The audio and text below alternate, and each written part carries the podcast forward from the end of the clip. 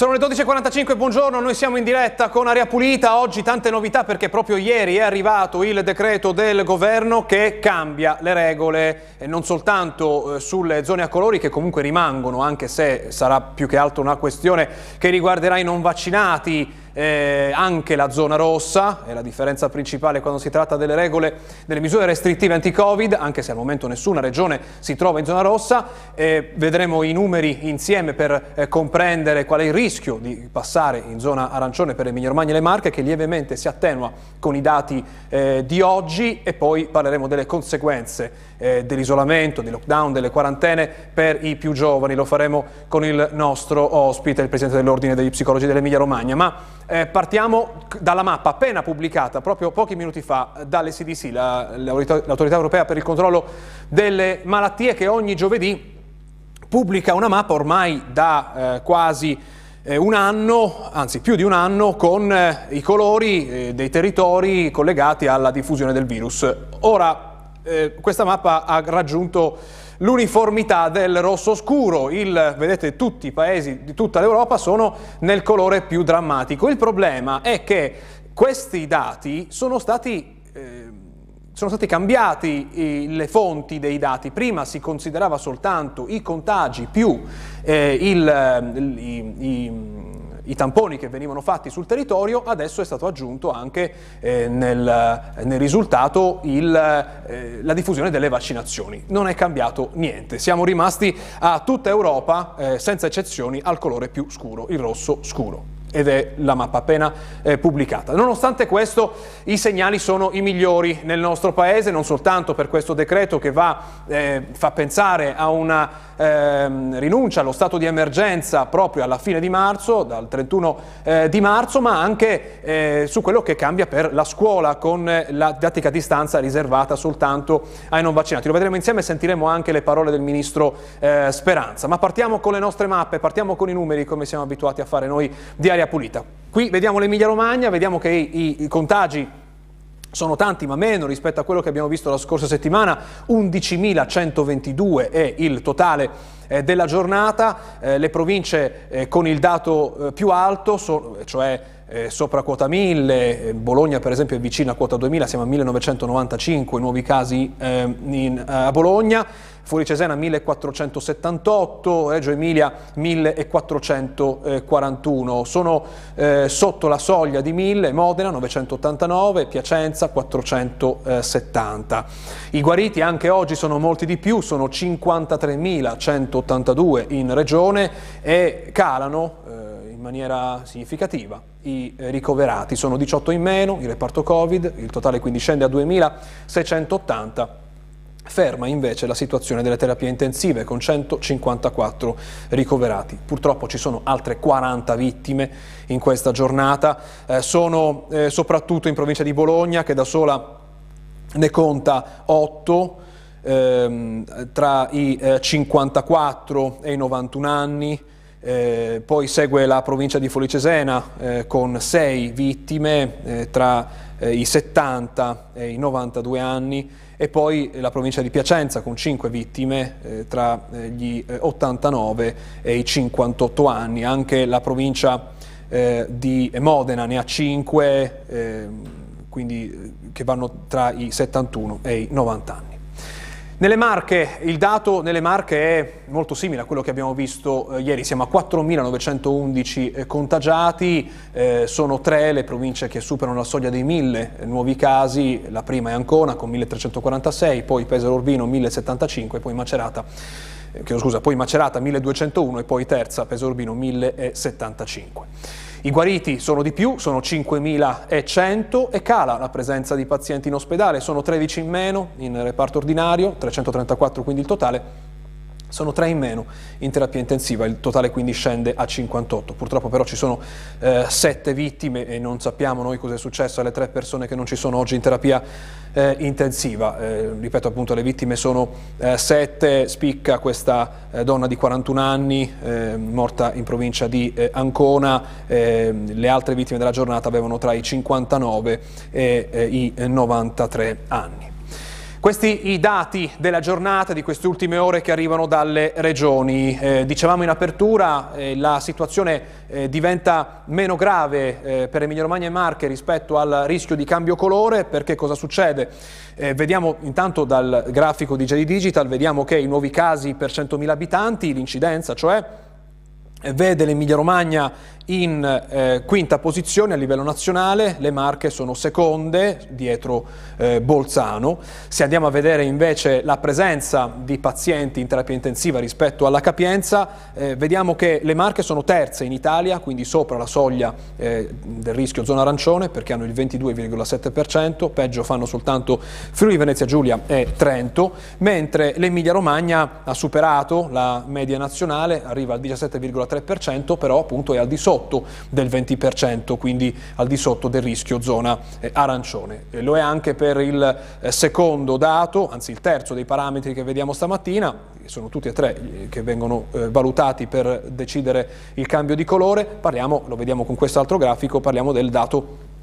dei ehm, ricoverati in eh, reparto Covid, quindi non in terapia intensiva. L'Emilia Romagna è sotto, lievemente sotto la soglia di emergenza, vedi, vedete non più il 30% ma 29,8%, eh, le Marche eh, invece sono al di sopra, sono al 32,5%. Peggio delle Marche, Lazio, Abruzzo, Umbria, Valle d'Aosta, Calabria, Sicilia, Liguria e Friuli Venezia Giulia. L'Emilia Romagna è anche al di sotto della media eh, nazionale. Fin qui i numeri con eh, le prospettive da qui ai prossimi giorni che però eh, devono eh, tenere in considerazione quello che il governo ha stabilito ieri con il decreto. Partiamo proprio dal tema delle, dei colori, delle zone dei colori, perché rimangono, rimane l'arancione, rimane il rosso, però varranno soltanto per i non vaccinati. Lo sentiamo dal, dalla voce del Ministro della Salute Speranza. Eh, le scelte che abbiamo compiuto sono diverse. La prima, eh, prolunghiamo la vigenza del Green Pass dopo il booster. Come sapete questa vigenza oggi è di sei mesi, eh, non avendo ancora le nostre autorità scientifiche individuato un percorso per la quarta dose, che sarà oggetto chiaramente ancora di un confronto sul piano tecnico-scientifico, la valutazione del Governo è di non porre limiti alla durata del Green Pass dopo il booster. Voglio ricordare che in questo momento siamo a circa 34 milioni di italiani che hanno fatto il booster, il richiamo e ci auguriamo che questo numero possa ancora crescere in maniera molto molto significativa. Un secondo intervento lo facciamo sulle zone rosse. Come voi sapete benissimo, nel nostro sistema colorazioni bianco, giallo, arancione rosso eh, già le zone gialle e arancioni prevedevano che le misure potessero esentare i vaccinati, e cioè che quando scattano queste misure non riguardano la vita dei vaccinati. Con il provvedimento che abbiamo appena approvato discipliniamo la stessa modalità anche per la zona rossa, quindi qualora una regione dovesse finire in zona rossa le limitazioni ad essa connesse non riguarderanno la popolazione vaccinata.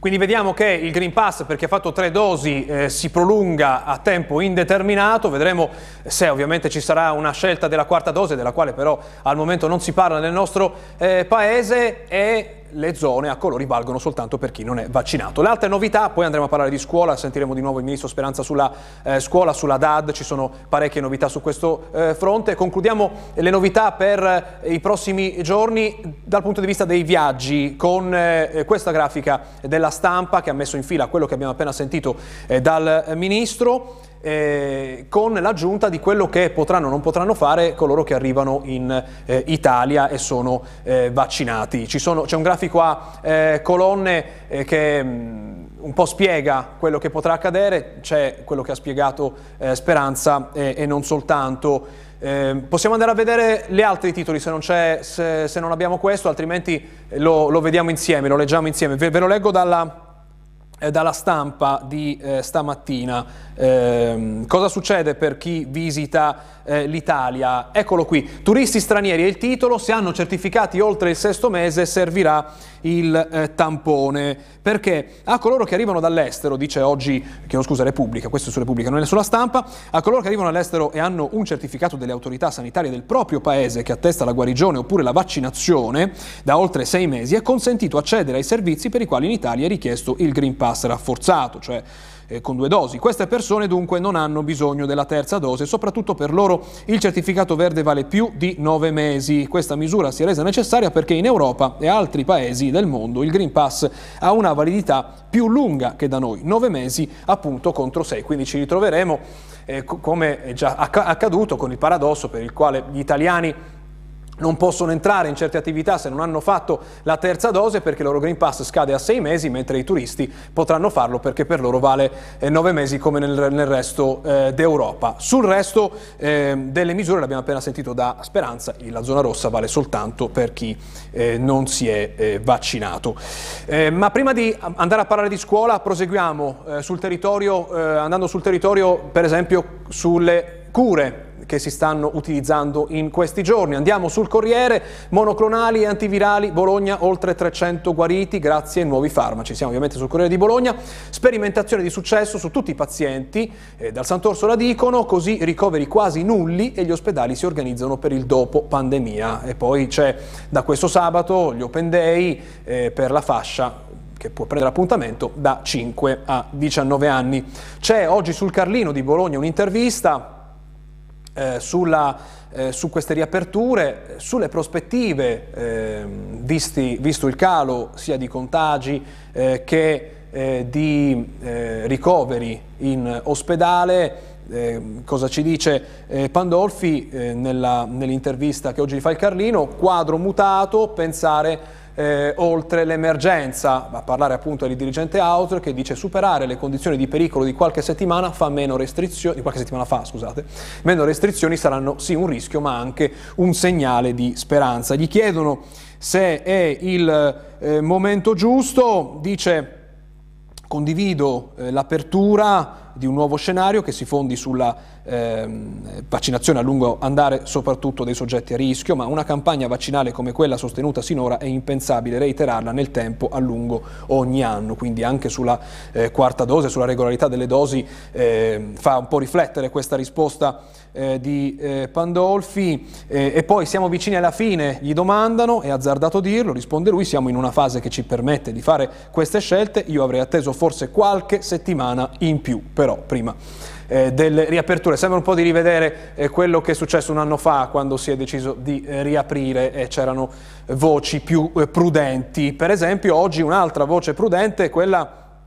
eh, che arriva dalla stampa con l'intervista al professor Galli ehm, che dice, infettivologo, che dice questo virus cambia, non possiamo avere certezze sul futuro. È vero che non si può fermare il mondo, ma io resto iscritto al partito dei eh, prudenti, quindi la, eh, la, proposta era di aspettare un po' di più. E sui colori che rimangono, anche se ormai lo abbiamo detto per i eh, non vaccinati, dice non mi hanno mai convinto, sono una soluzione politica per mettere d'accordo i governatori, che lo sappiamo eh, in questi mesi quanto le regioni abbiano lavorato eh, sulle regole, soprattutto sui eh, colori, eh, la proposta delle regioni era di superarli completamente. Andiamo però a vedere eh, sul territorio torniamo, in questo caso siamo nel Modenese, eh, un caso di, di cui oggi ci racconta il Corriere, Sassuolo è la giunta più Novax d'Italia, via tre assessori su sei, contrari all'obbligo, il sindaco ha già deciso con chi rimpiazzarli e sui social scrive è nei momenti difficili che si vede la squadra. Questa storia che vi segnaliamo riguarda appunto la giunta di Sassuolo dove sono già in tre a essersene andati proprio in polemica con le vaccinazioni, con gli obblighi e con il eh, Green Pass, è una vicenda che eh, vi eh, consigliamo di approfondire. Ma è il momento di parlare di eh, scuola. Eh, qui parliamo di bambini, siamo nelle Marche, vaccini ai bambini, siamo al fanino di coda, si parla della regione Marche, a Civitanova arrivano 4 medici militari, prima dose solo per il 15% del totale nella fascia 5-11 anni, la media nazionale è al 32,8%, in servizio i rinforzi per il pronto soccorso, quindi nelle Marche eh, va a rilento, anche nelle Marche va a rilento, forse peggio che molte altre regioni, la vaccinazione per i eh, più piccoli. Però eh, sulla scuola ci sono molte novità, ne ha parlato ieri il Ministro Speranza, lo ascoltiamo in questa clip che abbiamo eh, preparato dove spiega cosa cambia, quanti casi sono necessari per la DAD, chi va in DAD e chi non ci dovrà più andare, lo ha spiegato in una conferenza stampa il Ministro Speranza ieri. Sentiamolo. Vengo ora al tema della scuola. Che cosa facciamo? Prima di tutto decidiamo che i vaccinati non andranno più in DAD. È un messaggio molto forte, molto chiaro, perché riteniamo che sia giusto a questo punto della fase della pandemia che chi si è vaccinato possa evitare la DAD. E poi decidiamo anche nei pochi casi, perché saranno pochi casi, di classi che ricominceranno ad andare in DAD, di persone che continueranno diciamo, ad andare in DAD, di limitare lo spazio temporale di questa DAD, che oggi è di 10 giorni, a 5 giorni. I cambiamenti riguardano sia la scuola dell'infanzia che la scuola primaria che la scuola secondaria. Nella scuola dell'infanzia, come è noto, fino ad oggi con un solo caso si andava sostanzialmente a sospendere le lezioni in presenza. Ora diciamo che questo avviene con cinque casi. Prima ci sarà l'autosorveglianza, solo al quinto caso si interromperanno le lezioni in presenza. Nella scuola primaria, come sapete oggi con un caso c'è l'autosorveglianza e col secondo caso tutti vanno in DAD, in didattica a distanza. Con la scelta che facciamo con questo decreto legge, invece solo al quinto caso, non più al secondo, ma al quinto si ricomincia ad andare in DAD, ma va solo la popolazione non vaccinata. Invece i ragazzi vaccinati resteranno anche dopo il quinto caso sempre in aula e in presenza. Lo stesso meccanismo c'è per la scuola secondaria. Nella scuola secondaria già era stata introdotta la distinzione tra vaccinati e non vaccinati, scattava al secondo caso, resta anche in questo momento al secondo caso, ma c'è una differenza fondamentale, perché nella scuola secondaria prima con un terzo caso positivo tutti andavano in DAD, mentre ora, dopo il secondo caso, vanno, dopo il secondo caso andranno in DAD solo gli studenti non vaccinati, mentre i vaccinati potranno rimanere tranquillamente in classe e continuare a fare lezione in presenza.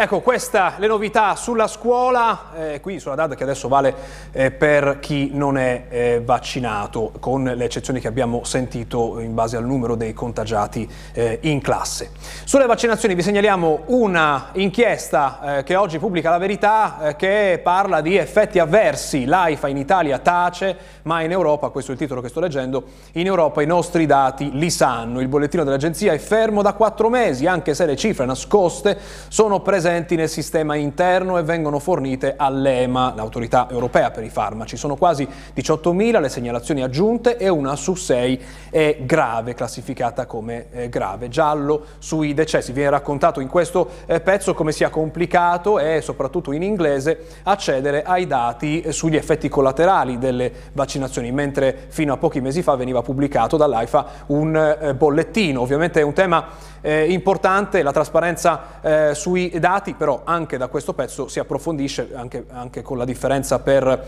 eh, per eh, marche eh, dei eh, vaccini, quali sono gli effetti eh, segnalati e si può accedere a questi dati, soltanto bisogna masticare un po' eh, di inglese. Ehm, da ultimo un'intervista che vi segnaliamo che arriva dal Corriere della Sera, il contagio si spegne molto velocemente, CTS verso lo scioglimento, serviva per l'emergenza, l'intervista è proprio a un componente del CTS siciliano che parla di discesa di ricoveri che non è mai stata eh, così rapida. E appunto eh, si prospetta lo scioglimento del eh, CTS con un po' di eh, riepilogo del lavoro che è stato svolto, qualche eh, racconto eh, delle, delle, fasi più drammatiche di questa eh, emergenza. Siamo davvero a eh, commenti, interviste che fanno pensare davvero alla fine dello stato di emergenza che potrebbe arrivare proprio con la fine di marzo. C'è una notizia eh, dell'ultima ora, prima di dare eh, la pubblicità, eh, si parla di un incidente sul lavoro di cui vi abbiamo raccontato, se ne è parlato tanto, una tragedia sul lavoro avvenuta nel eh, Modenese, la notizia è uscita sull'Anza poco fa, l'ha già ripresa la Gazzetta di Modena nella pagina online, la fustellatrice utilizzata nell'azienda Bombonette di Camposanto nel eh, Modenese in cui è rimasta incastrata e uccisa ad agosto l'operaia quarantenne Laila Elarim sarebbe stata modificata rispetto al manuale d'uso. Questo quanto viene contestato ai due indagati, il datore di lavoro e il delegato alla sicurezza. Nel chiudere le indagini la PM Maria Angela Sighicelli sottolinea la presenza di pareggiatori in gomma da regolare manualmente non previsti e l'assenza di una protezione prevista. L'AILA sarebbe entrata nella fase di preavviamento nel macchinario proprio per regolare i pareggiatori per il cambio di formato in lavorazione. Questo il flash appena pubblicato eh, dall'ANSA. Facciamo una pausa e poi torniamo per parlare delle conseguenze sui più giovani dell'isolamento delle quarantene. Tra poco.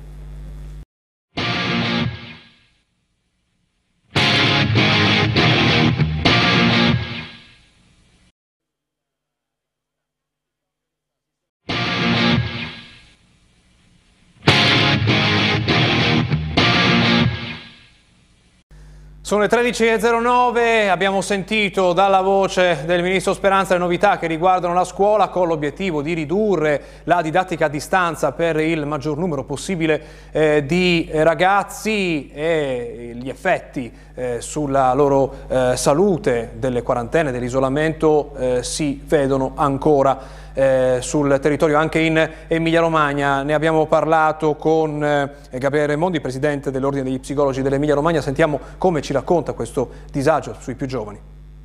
abbiamo diverse ricerche a livello regionale, a livello nazionale, che identificano nell'aumento di situazioni di ansia, di depressione, di situazioni di isolamento i, e, e, tanto altro, la difficoltà che vivono i giovani. I giovani vivono difficoltà anche nel rientro a scuola, nelle in modalità diciamo così normali e classiche, eh, vivono difficoltà nel risocializzarsi in presenza, eh, spesso rappresentano difficoltà in termini di isolamento sociale o in termini di eh, difficoltà nel gestire di nuovo il rapporto in presenza, eh, ma questo lo, vale per i giovani ma vale anche per gli adulti. Eh, questa pandemia ha trasformato il modo di stare in socialità con gli altri, ha trasformato anche le relazioni personali, pensiamo a quanto la ricerca di eh, contatto, di vicinanza, di eh, fare gruppo con gli altri che è così importante, oggi abbia questa valenza ambigua del posso cercare aiuto, cercare eh, integrazione con gli altri e dall'altra parte gli altri possono essere pericolo o io posso essere pericolo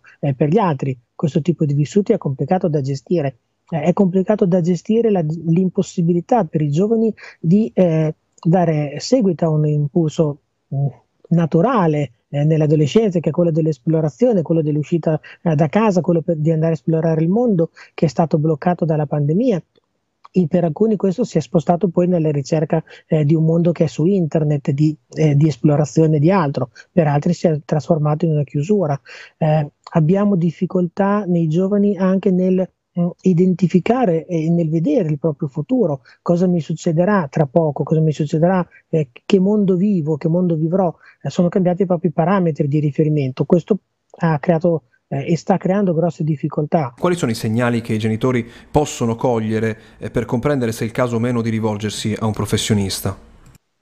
Io credo che la cosa centrale con, con, i ragazzi sia quello di creare e costruire un contesto di dialogo aperto, nel senso che noi come genitori dobbiamo fare in modo che i nostri figli abbiano sempre piena la consapevolezza e la, sec- la sicurezza di poter parlare con noi. Sappiamo anche che non sempre lo faranno ed è assolutamente una frustrazione che dobbiamo gestire. Quindi il punto centrale è ad avere sempre uno spazio di dialogo, uno spazio in cui i ragazzi possono chiamarci. All'interno di questo potremo più facilmente cogliere segnali come la variazione del, dei comportamenti, come un eccessivo isolamento, eccessivo, dico eccessivo perché chiaramente gli spazi propri, gli spazi di autonomia in ragazzi adolescenti sono preziosi e vanno assolutamente rispettati. Eh, come un'alterazione del peso molto evidente, come eh, un eccessivo nervosismo. Ci sono diversi segnali che ci possono eh, mettere in attenzione. Questo non vuol dire che sotto tutti i segnali ci sia una motivazione sanitaria, ci sia una motivazione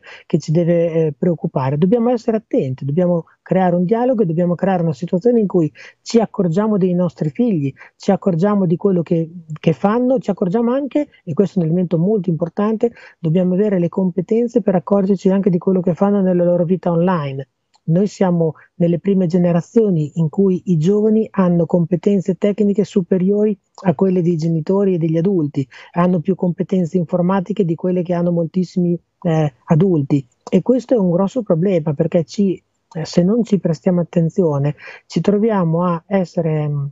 incapaci di supportarli e seguirli nella, nella, gestione di un mondo così grande come quello di Internet, che ha bisogno sì di competenze tecniche, ma ha assolutamente bisogno di competenze emotive, di, di competenze di traduzione, di competenze di gestione anche delle mille informazioni. Eh, la, l'accesso a informazioni enorme che ci garantisce internet dà accesso anche ad informazioni non corrette e non sicure e non verificate questo ha influenza anche sulle paure di qualcuno. Allora, aiutare i nostri figli a identificare un, mo- un buon modo di gestire questo è un buon modo di fare genitori. Lei dice a questo punto anche le famiglie che si rendono conto di aver bisogno di aiuto, quando si tratta di questo settore eh, spesso il pubblico non fornisce una risposta sufficiente perché ci sono pochi professionisti nel pubblico, la regione deve investire di più su questo fronte. Assolutamente sì, ci sono ottimi professionisti, ma eh, devono rispondere a una richiesta elevatissima. All'interno del mondo scolastico, dicevamo prima, in Italia ancora manca l'istituzione di una figura eh, dello psicologo all'interno della scuola in modo strutturale e quindi abbiamo singoli progetti, abbiamo, momenti, abbiamo eh, bandi, band, abbiamo iniziative che le singole scuole mettono in campo, a volte anche legate alla sensibilità del dirigente, ma non in modo strutturale, mentre invece lo psicologo nella scuola potrebbe essere assolutamente il primo e più facile contatto per gli adolescenti, per i ragazzi e anche per le famiglie per eh, affrontare, per gestire o per avere indicazioni rispetto al proprio, alla propria situazione di difficoltà abbiamo bisogno di una regione e di uno Stato, ovviamente insieme, che eh, si prendano carico in modo strutturale dei bisogni psicologici e ne diano risposta. Eh, pensiamo non solo al disagio e non solo alle difficoltà, ma pensiamo anche a tutte le azioni di empowerment, quindi di sviluppo delle competenze che potremmo garantire all'interno della scuola con risorse dedicate e con professionisti che possono davvero mettere a disposizione l'intera gamma delle proprie competenze. Ecco, sicuramente l'invito alle istituzioni è quello di pensare alla psicologia come a un investimento, come a una azione di leva che possa migliorare le condizioni di vita, di salute e di eh, lavoro delle persone e questo, i dati lo dimostrano, ha anche importanti riscontri economici, nel senso che persone che lavorano meglio, studiano meglio, stanno meglio, hanno un minore impatto economico sul servizio sociale, sul servizio sanitario. Dobbiamo dare la linea al telegiornale, grazie a Massimo Mingotti e a Matteo Righi in regia, noi ci vediamo domani, a tutti. Buona giornata.